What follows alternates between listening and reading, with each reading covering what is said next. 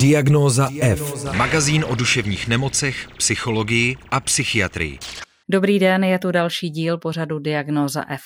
V něm se pravidelně věnujeme tématům, která se týkají duševního zdraví. Jak si lidé nejen s duševními poruchami, ale obecně s nějakým handicapem hledají partnery? Není seznámka pro lidi s handicapem spíš trochu medvědí službou, která je vyřadí z normálních vztahů? A s čím se lidé s handicapem ve svých partnerských vztazích potýkají? O tom si budu v dnešní diagnoze F povídat s Kristýnou Mertlovou, která právě pro jednu takovou seznamovací agenturu pracuje. Dobrý večer, Kristýno. Krásný dobrý večer. Jak vznikla myšlenka založit seznamku určenou pro lidi s handicapem? tak eh, přivedl nás na ní náš kolega, který má sám eh, zdravotní tedy handicap, když nás někdy v roce 2015 oslovil a poprosil nás, jestli bychom mu nepomohli se seznamováním a přestože to je člověk eh, velmi vzdělaný, neuvěřitelně schopný a strašně zajímavý a činorodý, tak eh, jsem najednou zjistila, že opravdu to, že má handicap, je pro spoustu žen, potenciálních partnerek, obrovský problém. A odmítali mu dát jenom šanci víc s ním na rande.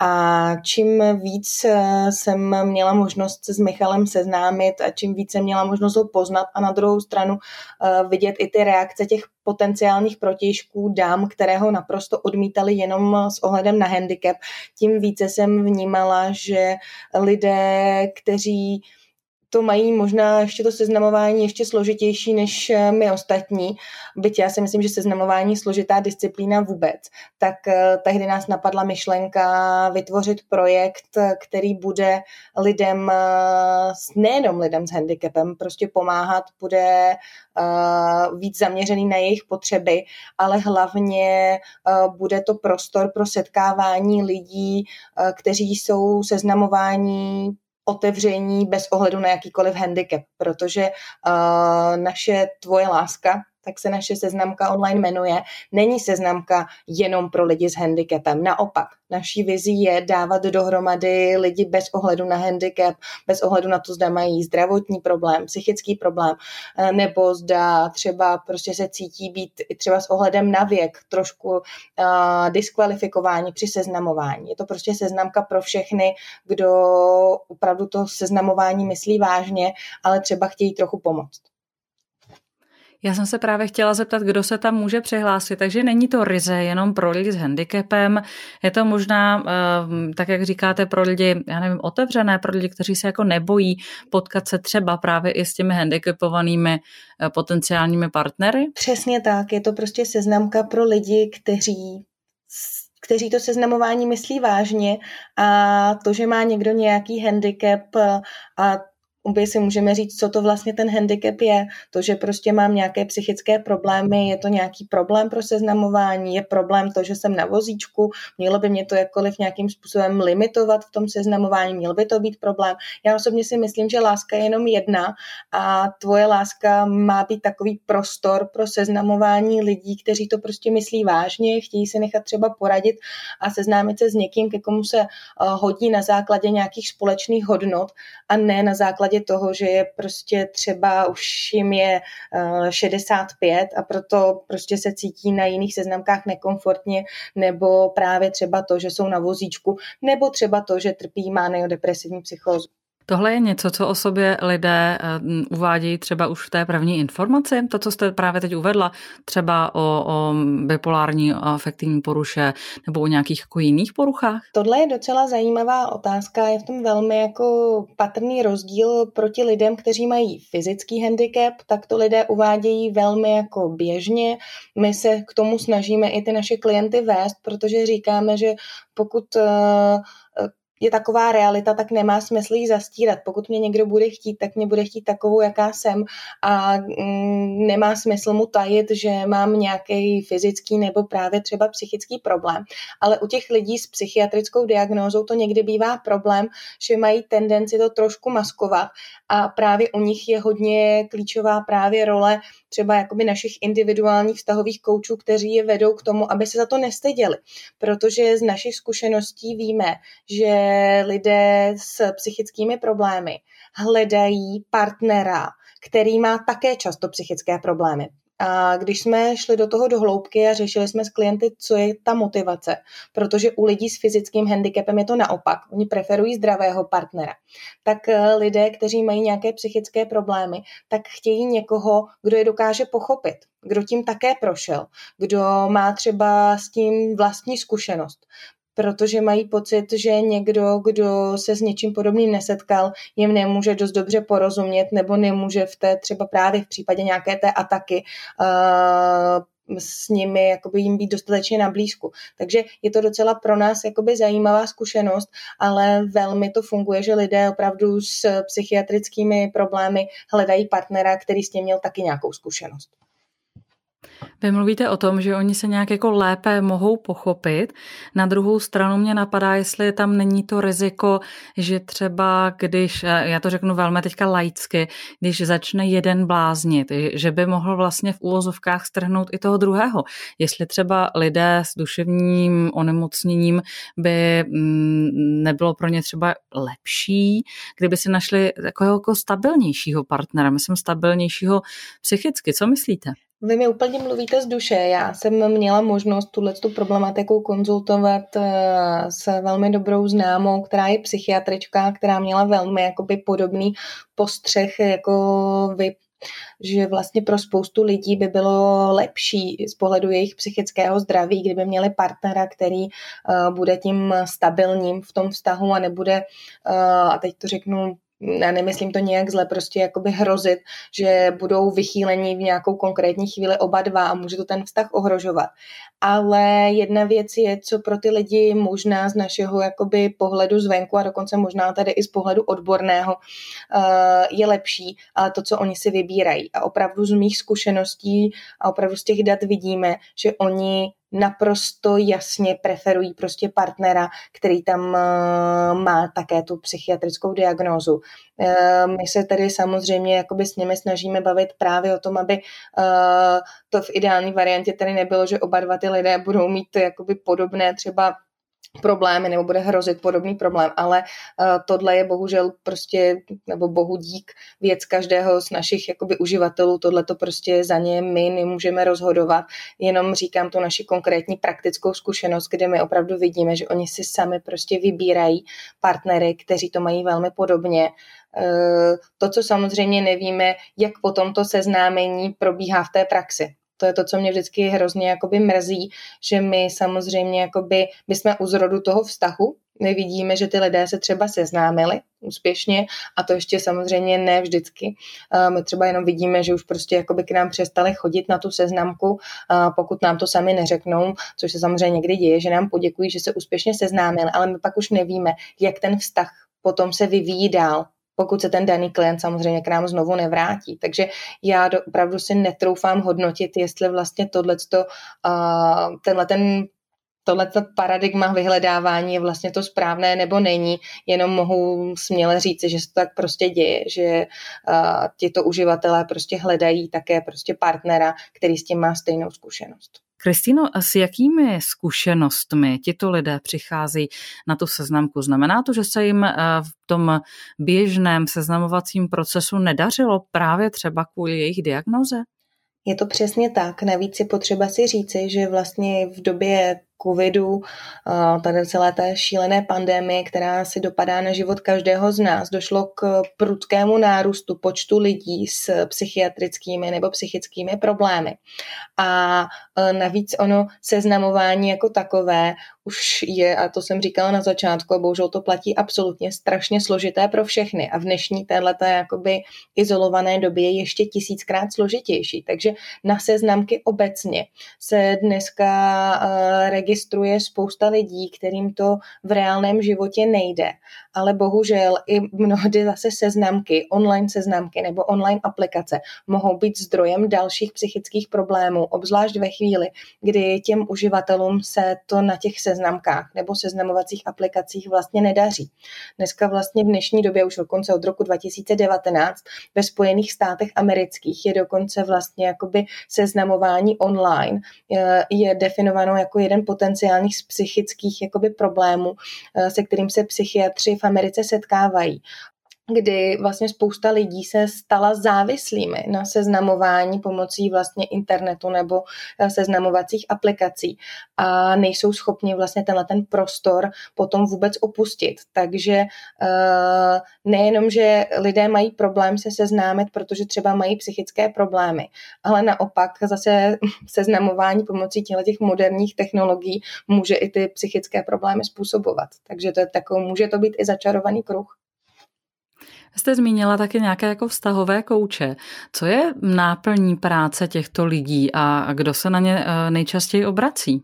Náplní našich vztahových koučů je, abychom jednak za prvé vůbec udržovali vlastně seznamku aktivní, abychom udržovali uživatele, tak zde opravdu mají zájem se seznamovat, protože já myslím, že to zná nakonec každý, že když kdo vyzkoušel seznamku, že někomu napíšete nebo někomu se ozvete a on se vám vlastně vůbec neozve zpátky a vy pak vlastně zjistíte, že ten uživatel, nebo možná ani nezjistíte, vlastně už jakoby deset let na té seznamce nebyl. Takže naši první snahou vůbec těch vztahových koučů je udržovat udržovat, aby všechny ty profily byly aktivní aby ti lidé opravdu měli aktivní zájem o to se seznamovat. Samozřejmě jim pomáháme s vyplněním profilu. Eh, a to nejenom u lidí, kteří třeba mají zrakové problémy, protože máme celou řadu nevědomých na naší seznamce, kteří nejsou schopni si ten profil vyplnit, nahrát si fotografii, a tak eh, od toho tam přesně je i ten vztahový kouč, aby jim pomohl. Ale samozřejmě ten vztahový kouč je tam potom primárně od toho, aby každému tomu klientovi pomohl, pokud právě se mu to seznamování nedaří právě abychom zabránili tomu kolotoči těch eh, psychických problémů, které vlastně nevydařené seznamování může sebou nést. To, že ten člověk vlastně sedí sám doma u počítače, oslovil celou řadu protějšků a nikdo se mu neozval zpátky. To samozřejmě je prostě situace, kdy to eh, nikomu z nás není příjemné. A u spoustu lidí právě třeba, kteří už mají nějaké psychické problémy, ale nemusí, eh, tak to je ještě složitější, ještě více si to ty lidé berou a právě to může vést až ještě k depresím nebo k tomu pocitu méněcenosti, kdy vlastně lidé mají tendenci hodnotit sebe sama z pohledu právě té atraktivnosti na té seznamce.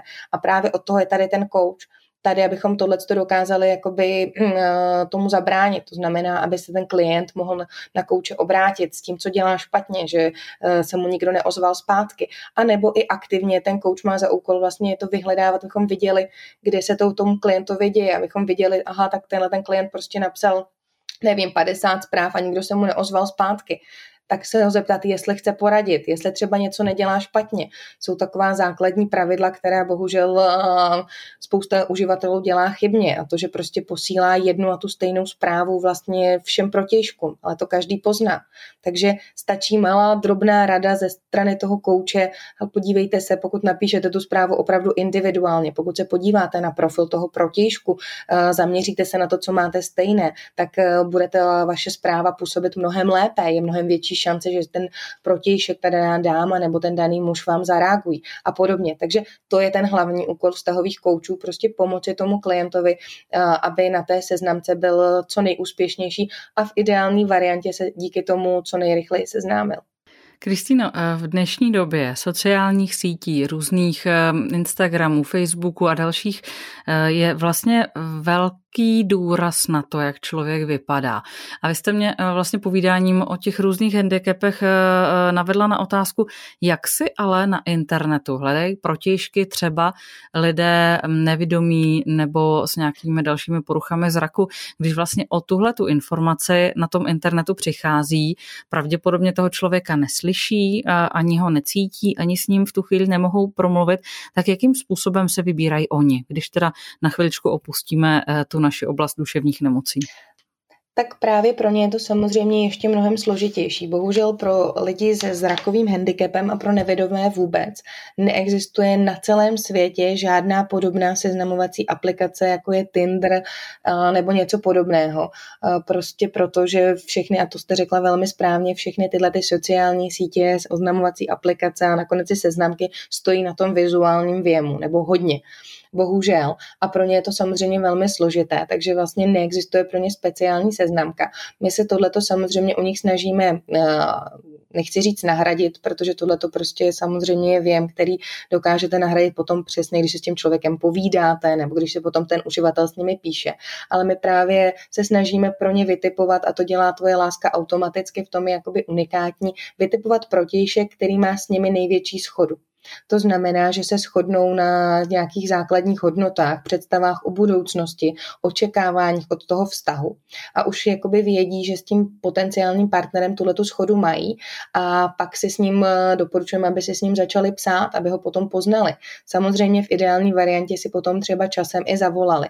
To, co ale zase hodně nedoporučujeme, obzvlášť právě u lidí, kteří jsou, řekněme, senzitivnější a to právě lidé s handicapem obecně bývají, aby si dali pozor na sdílení sdílení třeba svých telefonních čísel nebo i svých osobních právě sociálních sítí, třeba Instagramu, kde už mají svoje jméno, protože bohužel uh, obecně lidé s handicapem prostě jsou v některých věcech uh, více zranitelní a my se právě snažíme je co nejvíce ochránit, takže právě jim hodně doporučujeme, aby prostě si ideálně s tím protěžkem prostě psali přes tuhle tu bezpečnou platformu, než třeba mu dají svůj Facebook nebo dokonce svoje telefonní číslo a než si s ním prostě zavolají. A určitě hodně nedoporučujeme, aby se s někým cizím hnedka prostě po třech zprávách osobně potkávali, protože prostě bohužel pořád eh, i přes nejlepší zabezpečení, i přes naši nejlepší snahu právě i ze strany vztahových koučů eh, prostě nikdy nedokážeme garantovat, kdo je na té druhé straně toho počítače a jak moc to myslí vážně.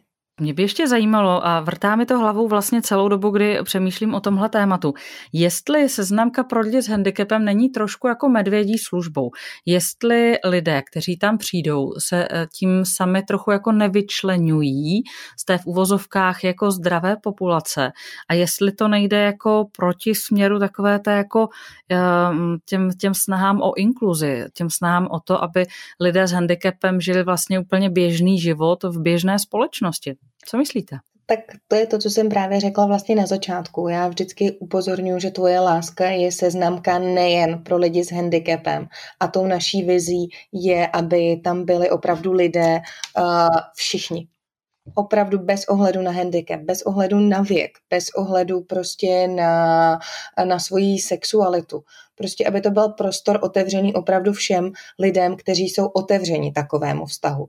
Bohužel prostě na těch eh, standardních seznamkách, eh, pokud ten člověk napíše, že má handicap, a to bohužel znám z příběhu našich klientů, tak v tu chvíli je prostě odmítán. Zažila jsem to u našeho mm, dnešního ředitele tvoje lásky Michala Sněhoty, který prostě se s tím setkával bohužel vždycky a bohužel se s tím setkával i v tom reálném životě. Eh, na druhou stranu já úplně souhlasím s tím, že a rozhodně to není naší ambicí někoho vyčlenovat, přesně naopak. A nakonec Michal Sněhota je takový nejlepší příklad, naše nejlepší reklama. Michal je šťastně ženatý již dva roky s partnerkou, dneska už tedy manželkou Klárou, která je naprosto zdravá a mají naprosto úžasný vztah, cestují po celém světě bez ohledu na jeho vozíček, bez ohledu na jeho francouzské hole. Přiznám se, že vždycky s manželem jim těžce závidíme, když vidíme na sociálních sítích, kde zase jsou a říkáme si, kež bychom my takhle cestovali po celém světě a byli takhle aktivní. Takže tohle je ta naše vize. Určitě tvoje láska není a nikdy nebyla ani naše ambice dávat dohromady prostě slepého se slepým, člověka na vozíčku s člověkem na vozíčku. Přesně naopak. A navíc, a to je hrozně důležité říci, lidé se zdravotním handicapem opravdu preferují zdravého partnera bez výhrad téměř všichni. A dává to i logiku. Pokud prostě já sama jsem nevidomá a nevidím, tak je logické, že preferuju partnera, který, ty, který vidí a můžeme v těch věcech pomoci. To stejné s člověkem, který je na vozíčku. Prostě před jakoby dva partneři na vozíčku, to v jedné domácnosti musí být výrazně složitější. Takže uh, to je ta naše ambice. Rozhodně nechceme nikoho vyčlenovat. Přesně naopak. Tvoje láska je prostě jenom otevřený prostor pro lidi, kteří uh, prostě hledají lásku opravdu seriózně, chtějí si třeba nechat prostě poradit od toho, ke komu se hodí kdo splňuje ty jejich představy a jsou otevřeni tomu, že jim je jedno, zda ten člověk prostě bude mít nějaký menší problém, ať už právě v oblasti té psychiky nebo v oblasti třeba právě toho zdravotního handicapu. Ještě mě napadá, to samozřejmě asi už eh, bude individuální, ale uh, jestli náhodou třeba tahle seznamka nepřitahuje uh, takové jako zvláštní lidi ve smyslu, kdy tam může přijít člověk, který bude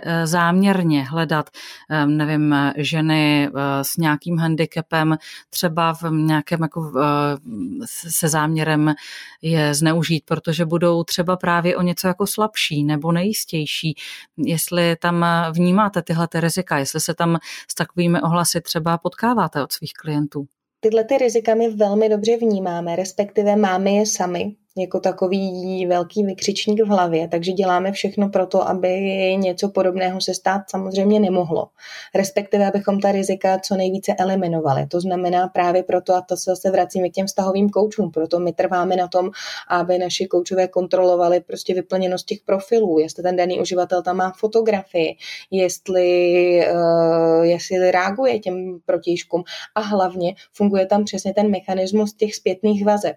Pokud dokonce klient se ani třeba, a často se nám to stává, že obzvlášť tedy u žen, klientka si není vůbec jistá, jestli třeba ten daný dotyčný, eh, se kterým si píše a právě na ní naléhá, aby třeba přišli na Facebook nebo na nějaké jiné takové platformě, tak si ona se s námi chce poradit s tím vztahovým koučem. Je to velmi časté, kdy se zejména tedy ženy na tu vztahovou koučku eh, obrací, eh, aby to s ní konzultovali, jestli to považujeme za vhodné, nebo jestli se opravdu jakoby, jestli to doporučujeme. Takže my přesně na tomhle máme nastavená ty pravidla, abychom dokázali těmto lidem, kteří jsou prostě výrazně senzitivnější a otevřeně samozřejmě mnohem jednodušeji zneužitelnější, protože prostě eh, v některých těch oblastech jsou logicky slabší, tak eh, abychom tomu zabránili. Samozřejmě to nefunguje absolutně, ale v tomhle tom právě já vnímám tu výhodu tvojí lásky, že my na tohle to myslíme, že to právě není prostě ta obyčejná seznamka, kde někdo může toho klienta oslovit právě proto, nebo tu ženu, že si všiml, že je třeba nevidomá, nebo že si všiml toho, že je prostě na vozíku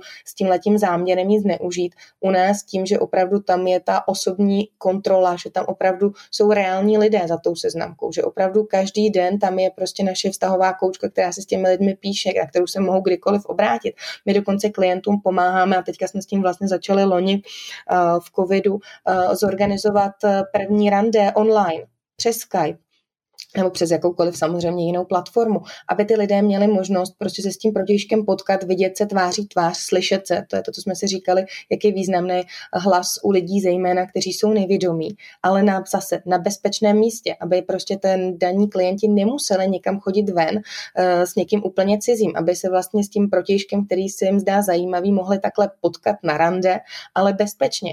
A vždycky na úvod toho rande online je vždycky zase náš vztahový kouč nebo vztahová kouč koučka, která to rande uvede, která pomůže těm klientům prolomit takovou tu nepříjemnou, trapnou chvíli, kdy se potkáte s úplně cizím člověkem a vlastně nevíte, co si spolu máte vůbec říkat. Takže ona se tam vlastně na začátek připojí, představí ty klienty, pomůže jim najít nějaké jakoby uh, úvodní prolamovací téma a pak se odpojí. Ale zase ten klient může dát tu zpětnou vazbu, jestli opravdu se ukázalo, že ten protějšek byl nevhodný, měl nevhodné uh, požadavky nebo nevhodně komunikoval a v tomhle my máme opravdu velmi striktní politiku a pokud zjistíme, že takovýto eh, došlo k takovýmto nepříjemným a nepřijatelným z našeho pohledu jakoby komentářům nebo požadavkům nebo snahám, tak my toho klienta okamžitě mažeme. Seznamovací aplikace jsou poměrně velký biznis. Jak je to s tvojí láskou? Tvoje láska je zcela neziskový projekt. Já vždycky troufnu říci, respektive přiznat směle, že pro nás s manželem je absolutně ztrátový, protože my ho děláme zcela zdarma, respektive my ho s manželem dotujeme, abychom samozřejmě zaplatili naše kouče a vývoj a, a všechno ostatní, ale pro klienty je absolutně zdarma. My prostě vnímáme, že seznamování v dnešní době je extrémně složité a pro lidi, z, ať už třeba právě z, ze složitějších věkových kategorií, jako je třeba prostě 65+, plus, nebo právě pro lidi s jakýmkoliv handicapem. Je to prostě, nebo třeba pro single maminky, pro maminky, které prostě mají doma dítě a jsou na to sami, anebo teď, abych samozřejmě někoho nediskriminovala, samozřejmě single tatínky, ale prostě pro lidi, pro které to je prostě to seznamování ještě složitější, tak eh, jsme se rozhodli, že to chceme úplně zdarma, aby prostě to měli co nejjednodušší, aby prostě mohli využít těch služeb těch odborníků, na které by logicky nikdy nemohli mít peníze a my to tedy s manželem platíme jako náš takový srdcový projekt. Můžu na závěr eh, osobní otázku? Určitě. Jak jste se poznali s manželem? My jsme se s manželem poznali na seznamce. Můj manžel je matematik a tehdy vlastně si vyzkoušel ten svůj algoritmus, který dneska běží za tvojí láskou, aby si našel tu správnou partnerku, manželku a našel si mě. Tak, to se mu evidentně povedlo. Přesně tak. Máme spolu čtyři děti, tak doufám, že se nám to povedlo a my se teďka vlastně spolu snažíme to štěstí, které se nám spolu podařilo prostě vrátit a pomoci úspěšně se seznámit i jiným lidem. Říká Kristýna Mertlová, host dnešní diagnozy F, ve které jsme si povídali o seznamce pro lidi s handicapem. Já vám velmi děkuji za představení vašeho projektu a ať se eh, vám, ale samozřejmě také vašim klientům daří. Díky za rozhovor. Děkuji za pozvání, krásný večer. Potřebuješ duševní oporu? Všechno spraví náš podcast. Poslouchej diagnozu F kdykoliv a kdekoliv. Více na wave.cz lomeno podcasty.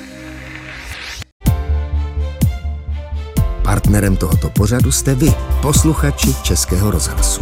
Už sto let vysíláme díky vám. Děkujeme.